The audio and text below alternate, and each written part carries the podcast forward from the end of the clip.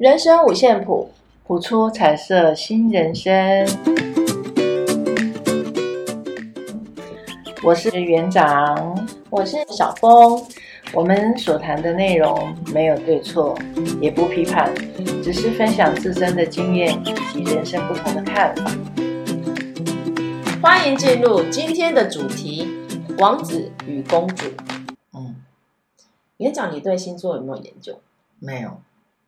我对星座没有什么研究。我们一般嗯常常会听到那个唐启阳老师，对不对？对，会分享十二星座，偶尔会听，对不对？对，国师，对国师，没错。那我最近有看到一篇一篇文章，我觉得很有趣啦。他说，什么样的星座的父母会生出傲娇小孩？真的吗？你知道什么叫傲娇小孩吗？王子跟公主，对，就是人家俗称王子病跟公主病，就是说。嗯，他想怎么样就怎么样。嗯，然后你看到那个他要要不到玩具在地上打滚的那一种。嗯，对。他说有几种星座很容易生出这样的小孩。嗯、对，他说第一个就是双子。嗯、他说双子座很难避免不不生出傲娇小孩，因为他说双子座比较自我。双子座是几月几号？五月份呢、啊？哦，我就是双子座啊，真的、啊？那你你想要傲娇吗？不好说。嗯那没有，他的意思是说，像双子座，他比较有个性，嗯、所以他生出来的小孩，嗯，也很有个性，嗯。然后巨蟹座，真的、哦、也会生出傲娇小孩，因为巨巨蟹座很顾家嘛，对。但是他很会宠小孩，会把他宠坏了。哦，对。然后另外一个是天秤座，我们都知道天秤，天秤是俊男美女星座，对不对？嗯嗯、可是天秤座有一个，这算优点也是缺点吧。他们比较那个叫什么？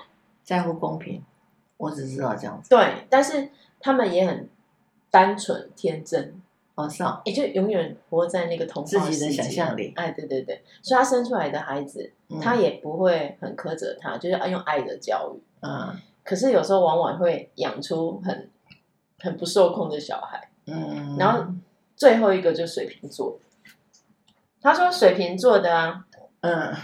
从头到尾，因为水瓶座我们一直认为说十二星座怪胎就是水瓶座、嗯、然后他就说水瓶座啊，基本上他就认为小孩子傲娇有什么问题吗？嗯，他觉得这不是病。他会他会把小孩子宠到他他觉得他傲娇那又怎样、嗯、对，他开心就好，是别人管不着，是对，这个就是他们的人生哲学。我是觉得这篇文章很有趣啦，嗯，那当然这也不是不见得完全客观。你看十二星座，嗯、用十二星座去评断我们那那种芸芸众生，也不太客观，对不对？对，没错。好，可是实际上，你看了、哦、我们在教学现场，嗯，还真的蛮多傲娇小孩的，真的、哦。你们呢、啊？你们也有发现？有啊，你们国中。国中就比较严重哦，国中的孩子比较会收敛一点，真的、哦，因为他们很在乎同侪哦。其实上国小跟国中有一个差别，当然国小低年级的时候还、嗯、那还是保有那个单纯的自我，嗯。可是你会发现，孩子在三四年级开始，他会有一些变化，他会很在乎旁边人对他的看法。就尤其是同学，嗯，然后到五六年级就更加，就更大了嘛。对，那时候他就会有应该自己的一些主观意识。对，你看我女儿在成长过程当中，我就有发现三四年级她很容易啊，你跟我哎谁跟谁不好啦，谁跟谁不好啦，嗯、或者是说啊你怎么不理我，怎么样怎么样，她就会很在乎同侪。然后到五六年级，嗯、他们就慢慢慢慢就就像青少年了嘛。嗯，对，然后。到了国中，他们因为同侪的关系，他们不太会把他们原本的个性呃展现出来。哦，对，所以其实我们说那种傲娇小孩，或是王子病、公主病，会，我觉得那种情况会比较比较发生在小小孩，可是青少年也不见得没有，长大了也会有啊，还是有。嗯，其实这个就看。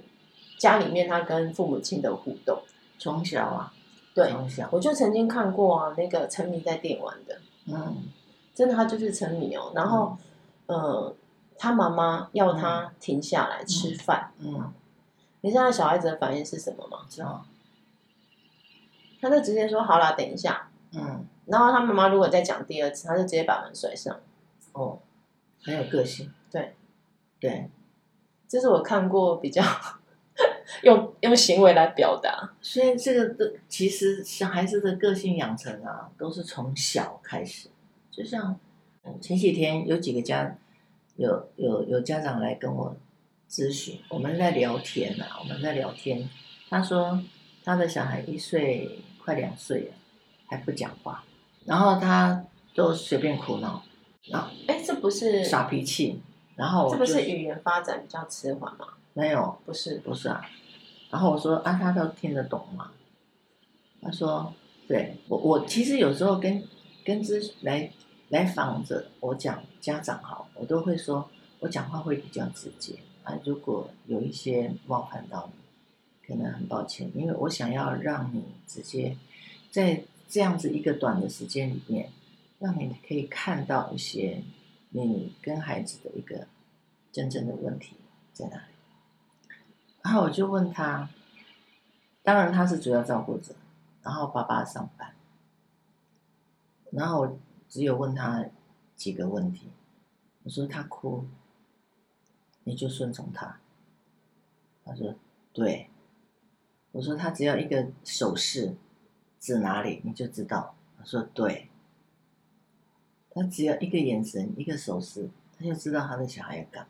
哦，所以小孩根本不用讲话。对，其实现在很多家长都这样啊，就在我们在引导孩子的过程中立即满足没有不好，可是你你可以稍微等个一两秒，对吧、嗯、你要告诉他啊，等一下好了可以了，好，我们现在你要做什么？要喝奶奶，来，我们喝奶奶了，对不对？现在很多家长就是马上抱起来，当然有些孩子马上抱起来他就安静，所以他相对的那个对应的那个方式就是，我只要一哭，你就回来抱我，就回来关注。可是这就跟我们在刚开始学习育儿的时候啊，嗯，常常长辈就会跟我们说啊，小孩子哭你不要马上抱他。对，可是你抱他会养成习惯。有很多种学派都说，因为小孩子有这个需求，所以你要马上去满足他的生理需求。对，所以其实这个是看状况，不是每一个孩子。可是这样就很两难啊！新手新手父母亲怎么会判断他是什么状况？对，所以你在这个养成的过程中，当他你慢慢长大了，他已经被内化，就是他只要一哭你就来，他只要一哭你就来，一一。所以以致到一岁、两岁、三岁、两岁、两岁，我们这边最常见到的就是，他只要一不开心就哭，一不开心就哭，然后躺在地上哭啊，你你怎么讲都没有用啊，你就要在旁边陪他哭，把他的情绪，他的情绪要过去，他的你不能告诉他不要哭哦，小孩情绪，我们每一个人都有情绪，因为我们大人会压抑，就像你刚刚讲的，国中生他不会表现出来，他会知道。在社会化的过程中，有的时候会这有些东西行为会让人家讨厌，可是小孩是最纯真的，然后他也不会表现，他就是不高兴，他就是要干嘛干嘛，啊没关系，哭没有关系，然后我们就坐旁边陪他，我就跟妈妈说，他哭没关系，你就坐旁边陪他，然后说好啊，你哭没关系，我知道你现在很生气，那你就哭，妈妈在这里等你哭完。妈妈在这里等你哭完，等到他哭完了，你还是要跟他说发生了什么事，为什么这样，然后刚刚妈妈怎么处理，我为什么会不没有马上满足你等等这些。这让我想到，我之前不是有分享过，我有个学生，嗯，他有社交恐惧症，嗯，那其实你说它是一种症状吗？还是一种病症？我觉得。搞不好也是源自于他的小时候的家庭教育，对，因为这个孩子就是他的他的社交问题是，他不喜欢人家冒犯他，嗯，哎，稍微碰他一下或经过的时候摩擦到他、嗯、他的东西，他就会生气，嗯，然后他走在路上哦，遇到同学的时候，他也不会主动打招呼，他就是我就他，因为他曾经有跟我分享说，我就是要等同学来跟我打招呼、啊。其实一部分这个孩子也是属于高敏感群的孩子。哦，我们在引导的过程中，其实有些家长他没有很注意在这个部分，你懂我意思吗？还是说，嗯、呃，因为我曾经也看过一个心理学家在分析啊，他是说这个孩子他希望得到很多人的关注的这样的一个孩子，哎，小孩是源自于小时候，对，因为他小时候三岁前嘛，对，几乎都是以家庭为主，对，没错。所以当父母亲，我们嗯、呃，有时候，呃，应该说，嗯。当新手妈咪、新手爸爸、新手父母，对，他不太了解要怎么跟小孩互动。可是，当我们获得一个新生命的喜悦，嗯、那个那个是一定会有的。嗯、所以，相对的，我们就会对这个小孩注入很多的关爱。嗯，那这个关爱如果表现在行为上，对，你就会一直夸奖他啊，你这个做得好好，那个做得很好，对，或者是夸奖他哦，你好棒哦，你好厉害，对。这这个我们最常听到，对。然后这个心理学家他的意思就是说，你这样子常常夸奖他没有不好，嗯。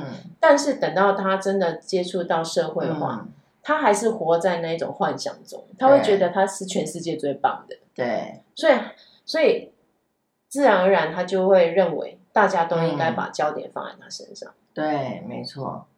他说这：“这这不是一个，应该说不是一个育儿问题，而是一个社会因为社会化的问题。我们在那个长期以来，我们鼓励孩子的语言只有一种：你好棒，你好棒啊，或者说、嗯、哇，你怎么这么厉害？对，所以慢慢的造成孩子就觉得他很棒。对，其实，在鼓励孩子的语言上面，其实现在我在上我在上呃上学员课的时候啊。”尤其是保姆课的时候，我都跟那些未来的保姆讲，就是不要再讲孩子好棒。你看现在就是很多好棒的孩子，然后他的父母都不棒，所有人都不棒，只有他最棒。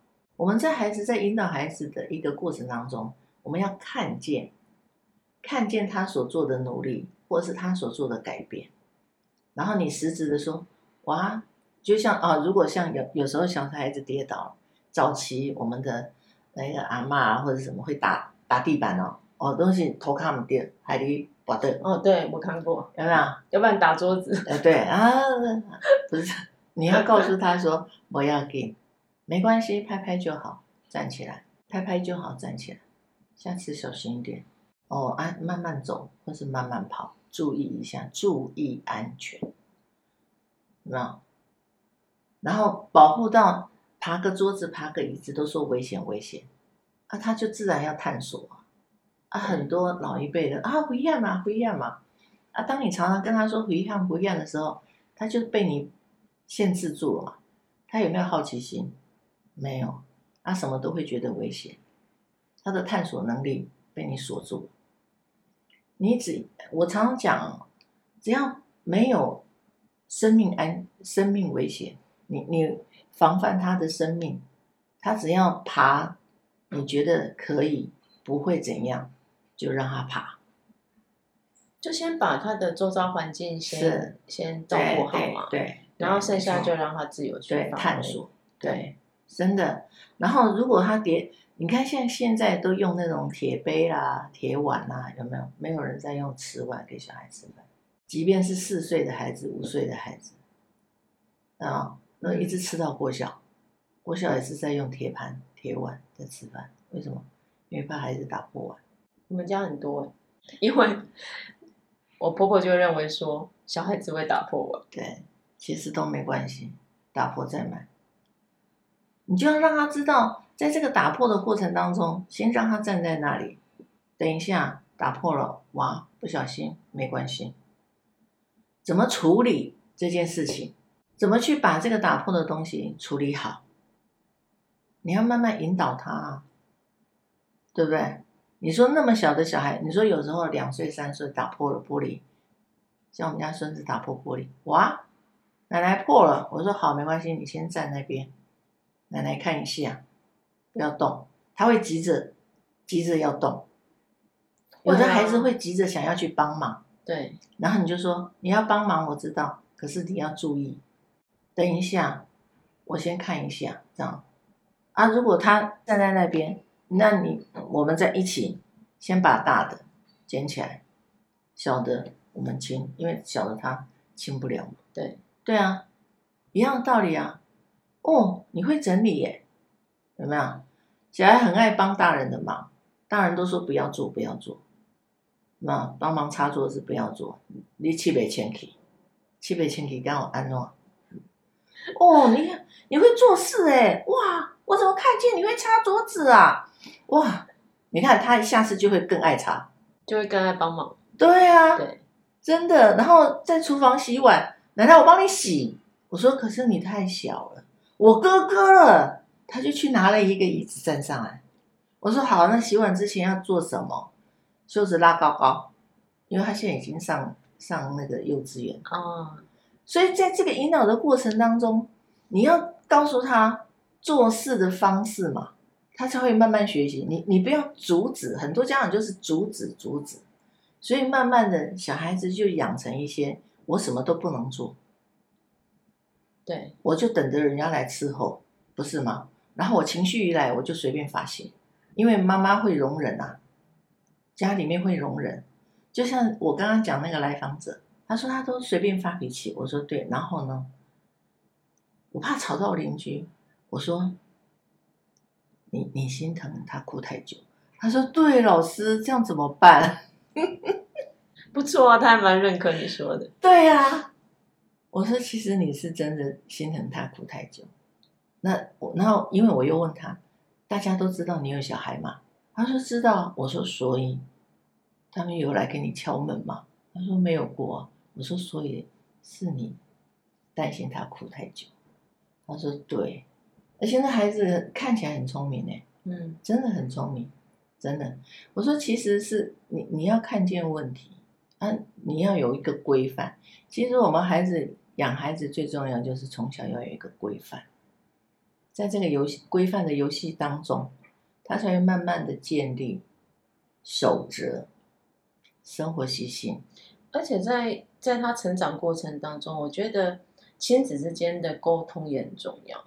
是啊，对啊，就像我们说，哎，从小你你一直称赞他，他很厉害，他很棒，嗯，那长大之后他就自然而然会觉得他就是全体里面最厉害的。对，没有错。所以他当他没有得到关注的焦点的时候，他就很容易发脾气。嗯，对对，所以在孩子这个过程当中，你可以告诉他，他生气没有关系，他就生完气，生完气之后你再找他聊。我刚刚讲了，让他看见啊，让他看见他在气什么。那么小的小孩他不懂，可是到他两岁三岁的时候，其实他知道他在气什么，只是因为你没有满足他，他就开始撒野，跟大人撒野，然后我们就一味的满足他啊，不要哭了，不要哭了，然后他就更过。可是当他有一天他慢慢长大了，我常常跟我、呃、常常跟来问找我聊天的家长说，当他长大的时候，他再这样的话，你有没有想象一下你会怎么做？你会打他还是骂他？小时候都打不了了，骂不了了，长大会打，因为为什么？但是他等到他没有自我意识的时候，啊，当他长大的时候，家长就会有的家长就会动口动手了。可是动口动手的时候啊，他的叛逆心就会起来了。是啊，对啊，对啊，这个就是这个就是循环啊。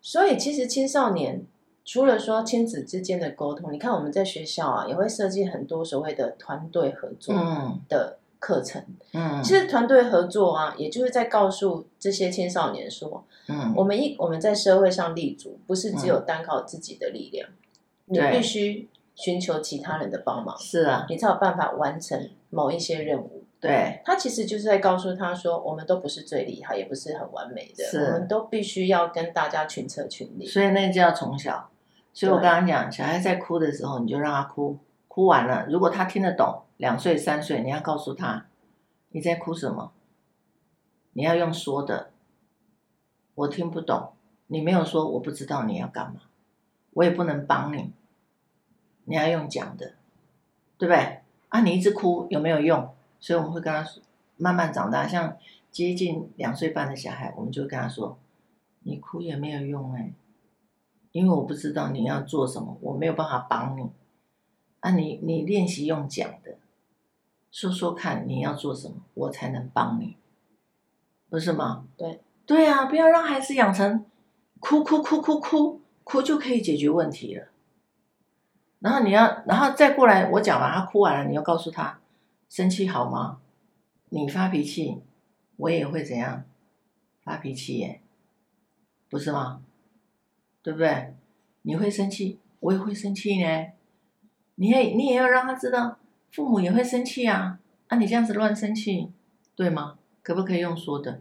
真的啊，我我们家我我最好的例子，因为我现在就跟我们家那个孙子三岁，他一生气就摔东西，然后我就说你丢吧，你丢我也不会理你，他就很生气在那边，就不丢了。我说好啊，那你生气吧，生完了我们再来讲。然后他就看我一眼，好了吗？然后他就自己就是像呃有前几天我们去一个朋友家，他就生气，然后我们叫他不要玩了，他就生气摔东西，然后甩东西不小心把东西打翻了，然后我们就说那你要自己擦干净，他就去厨房拿了抹布，拿了抹布他就丢在地上，他又生气了。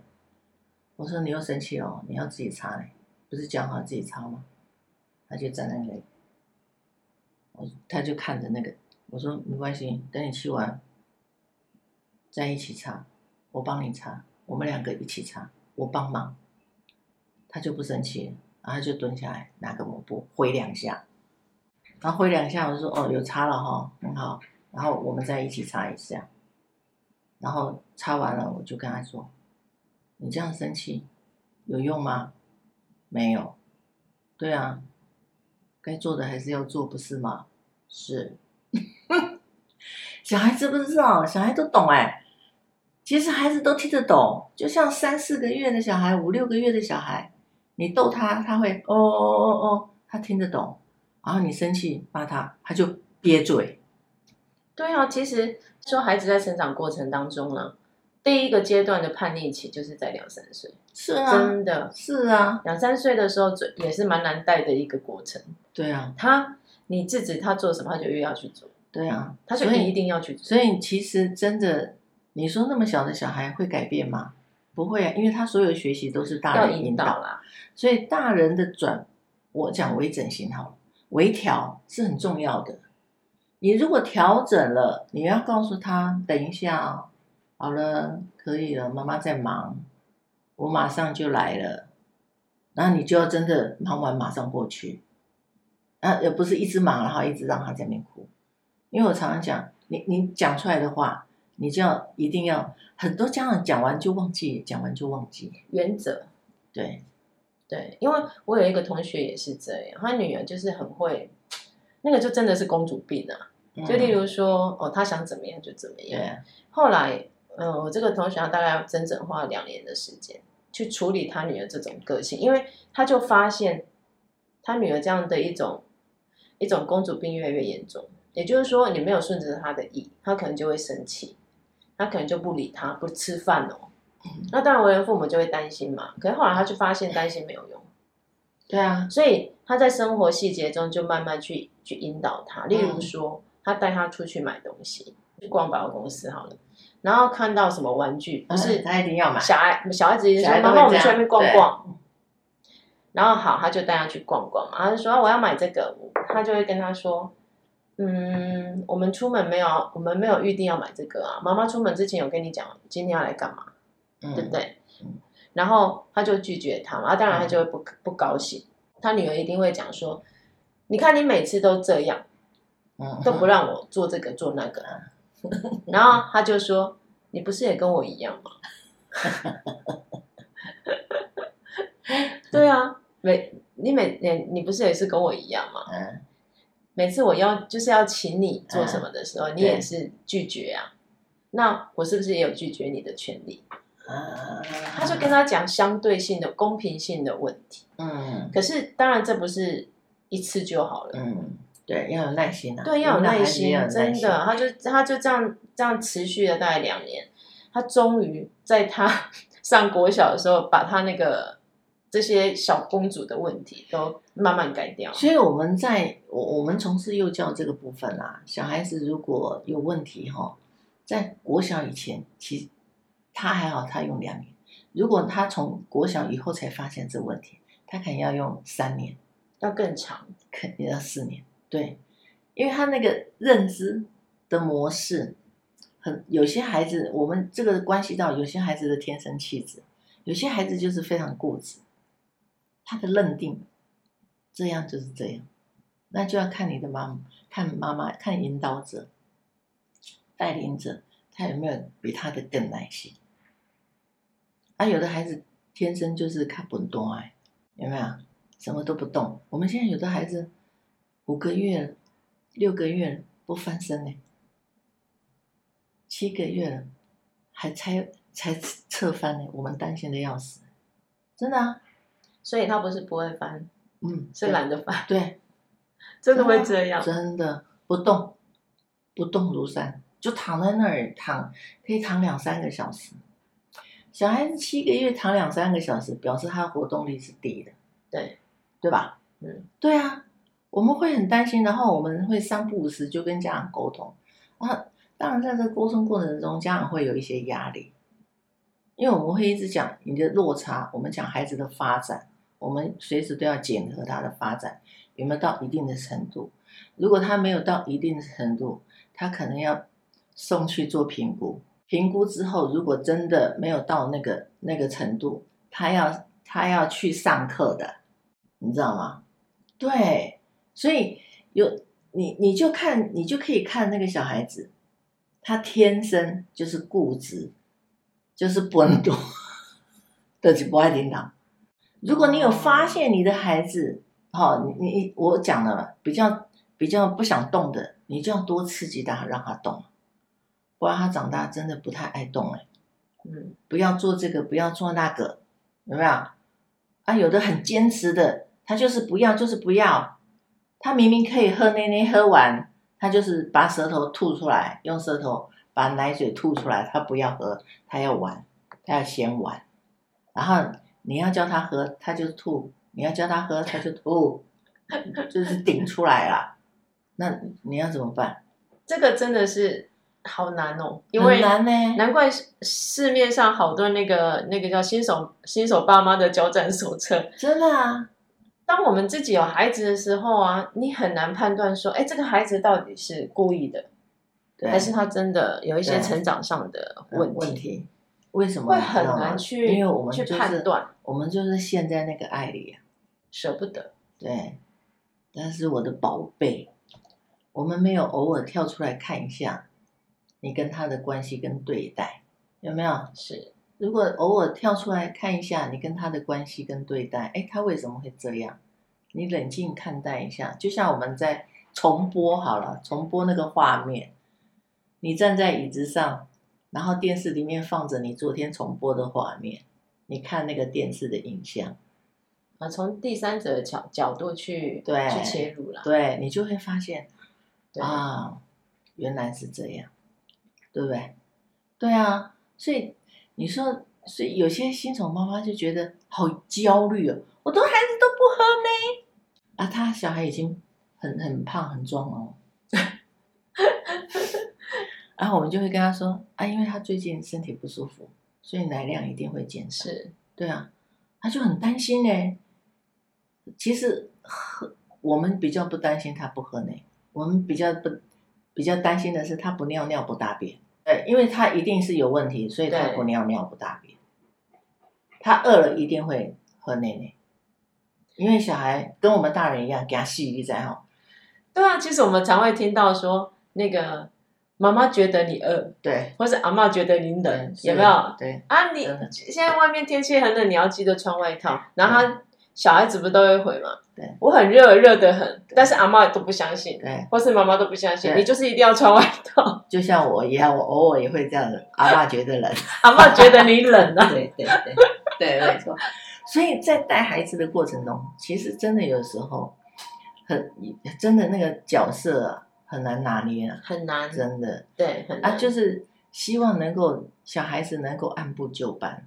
然后有一个规范，有一个信念，有一个正确的价值观。其其实我倒觉得哈，呃，当我们在带那一种小小孩，就大概是学龄前的孩子的时候，嗯、有一个方法，也还不错，因为你看他们会有一些生理上自然的需求嘛，情绪上的需求，然后你看他很欢的时候啊，嗯，你去跟他讲任何道理都没有用、嗯、那什么时候最好？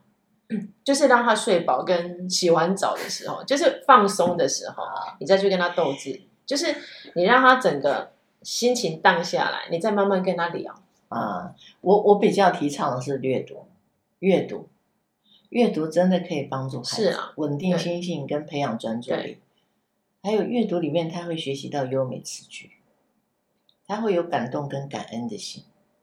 那最好，其实最好的是。啊，父母亲可以在旁边陪他，陪 对, 对，就是每一天你固定一个，你不固定都没关系，就是你利用五五到十分那个时间，不要看电视，不要滑手机，你就讲故事给他听。小小孩他听不了，他会乱翻，他会乱撕，那个都没关系，他翻到哪讲到哪，翻到哪讲到哪，就是习惯他坐在你身上也好，坐在你旁边都好，就是那五到十分钟看一本书。翻一本书，我们现在的小孩子，我们中青的小孩，两岁以上的，他们都会坐在那里翻一本书，翻完、嗯、对啊，他有时候会看到蝴蝶，蝴蝶，对、嗯、这个就是专注力的培养，对，因为他的专注力没有办法两分钟一分钟就很厉害了，小小孩，那你慢慢要延长他的专注力，像一岁有没有三分钟，两岁有没有五分钟，其实我觉得父母亲的言行要一致这件事严重很难啊。你你知道我最近有学生就是他他功课他功课没有写，对，然后我就问他说，嗯，你怎么会忘记要写作业这样子？然后他就说因为很吵。我说什么很吵？嗯，他就说他他爸妈都都跟他说你要安静，你要安静的好好的写作业，不要一边听音乐。哦、可是殊不知当他在写功课的时候，他就说他很生气， 他, 他在写功课的时候，爸爸在旁边看电视，妈妈、哦、在那边讲电话讲很大声、哦、还笑得很大声，他就觉得明明他们叫我安静，他们自己却他们自己却是那个吵闹的人，常常他们会忘记，对，因为他们觉得孩子大可以控制自己，所以家长的心，你要 我, 我们 做, 做父母的心很奇妙的，就是小的时候爱得要死，然后长大你怎么不可以这样，你怎么不会这样，不会那样，然后他就可以自己做他自己想做的事。他会认为说你大了什么事你应该要自己看着办，对，没错，可是不是，小孩子就要一直这样引导。我们自己也都一直这辈子都一直在学习啊，学习如何如何当好一个妈妈跟奶奶。现在还有奶奶的角色。对啊，真的，所以真的真的就是人生就是不断学习，是啊，从小引导就真的很重要，不要将来每一个都是，虽然每一个都是王子跟公主啦，希望这个王子是，我们也都希望成为王子跟公主，对，是绅士的，是有规范，是有责任的，这个很重要， 对, 对吧？对对啊，每一个人都要有一个赋予自己的责任是什么，是而不是扮演好自己在每一个角色中的那个本分， 对, 对，这个就是很重要，从小要引导，是，对，没错，真的要要祝福大家，在这个引导的过程中，不管遇到什么，都可以用探讨的方式。为人父母其实也没那么难。对，其实现在很多的文章，可能有些文章适合你，有些文章不适合你的小孩。只是在那个文章的过程中，你可以思考：哎，我要怎么对待我的孩子？哎，有很多我我觉得现在什么什么小儿科医生那些。都出来讲一些育儿的方式，真的有的都不错，嗯，对吗？对啊，因为现在小孩真的全世界越来越少，大家都不生小孩了，不是吗？哦，真的，嗯、我我真怕，不过我也老了啦，有一天没饭吃，还好我已经老了，那我快退休了。这一张好吗？好啊。慧文，慧文抽到的是一个专注。一个靶心是射中那个红红心，红心，对。当大脑专注时，它的工作效能最佳。如果你一心多用，那么你会很忙碌，但你很可能一无所获。专注在一件事情上，你的力量可以移山。为了实现更多梦想，把每个梦想都视为你要前往的旅行目的地。你的目标，在做行前准备时，请想象一下抵达终点前的每个步骤，和你一起旅行的同伴，到达的时间，将细节规划成一个简单的行程表，你的执行计划，然后每天专注地完成一件事情。就是这样，只要一件事就够了。在完成之前，不要分心，将手机锁在柜子里，这能让你专注。把你进度评分记录贴在冰箱门上，用以追踪你的进度。你不需要任何特殊的应用程式。每完成一个步骤时，将其打勾，然后朝向下一步。对啊，其实我们在引导孩子的过程当中啊，也不要一次下太多指令。对，我们常常有时候会习惯记得你等一下要干嘛干嘛干嘛干嘛、嗯、就列了一堆他接下来要做的事情。对，那你想孩子怎么不耐怎么会耐烦？对，他一定会不耐烦啊。是啊，没错。对啊，我要最后在育儿的路上变成两个剑打来打去了哈、哦，是，对，祝福大家，祝福大家，也欢迎大家可以分享你的小故事，对，然后跟我们给我们一些反馈，对，对，谢谢，对，谢谢你，拜拜。拜拜。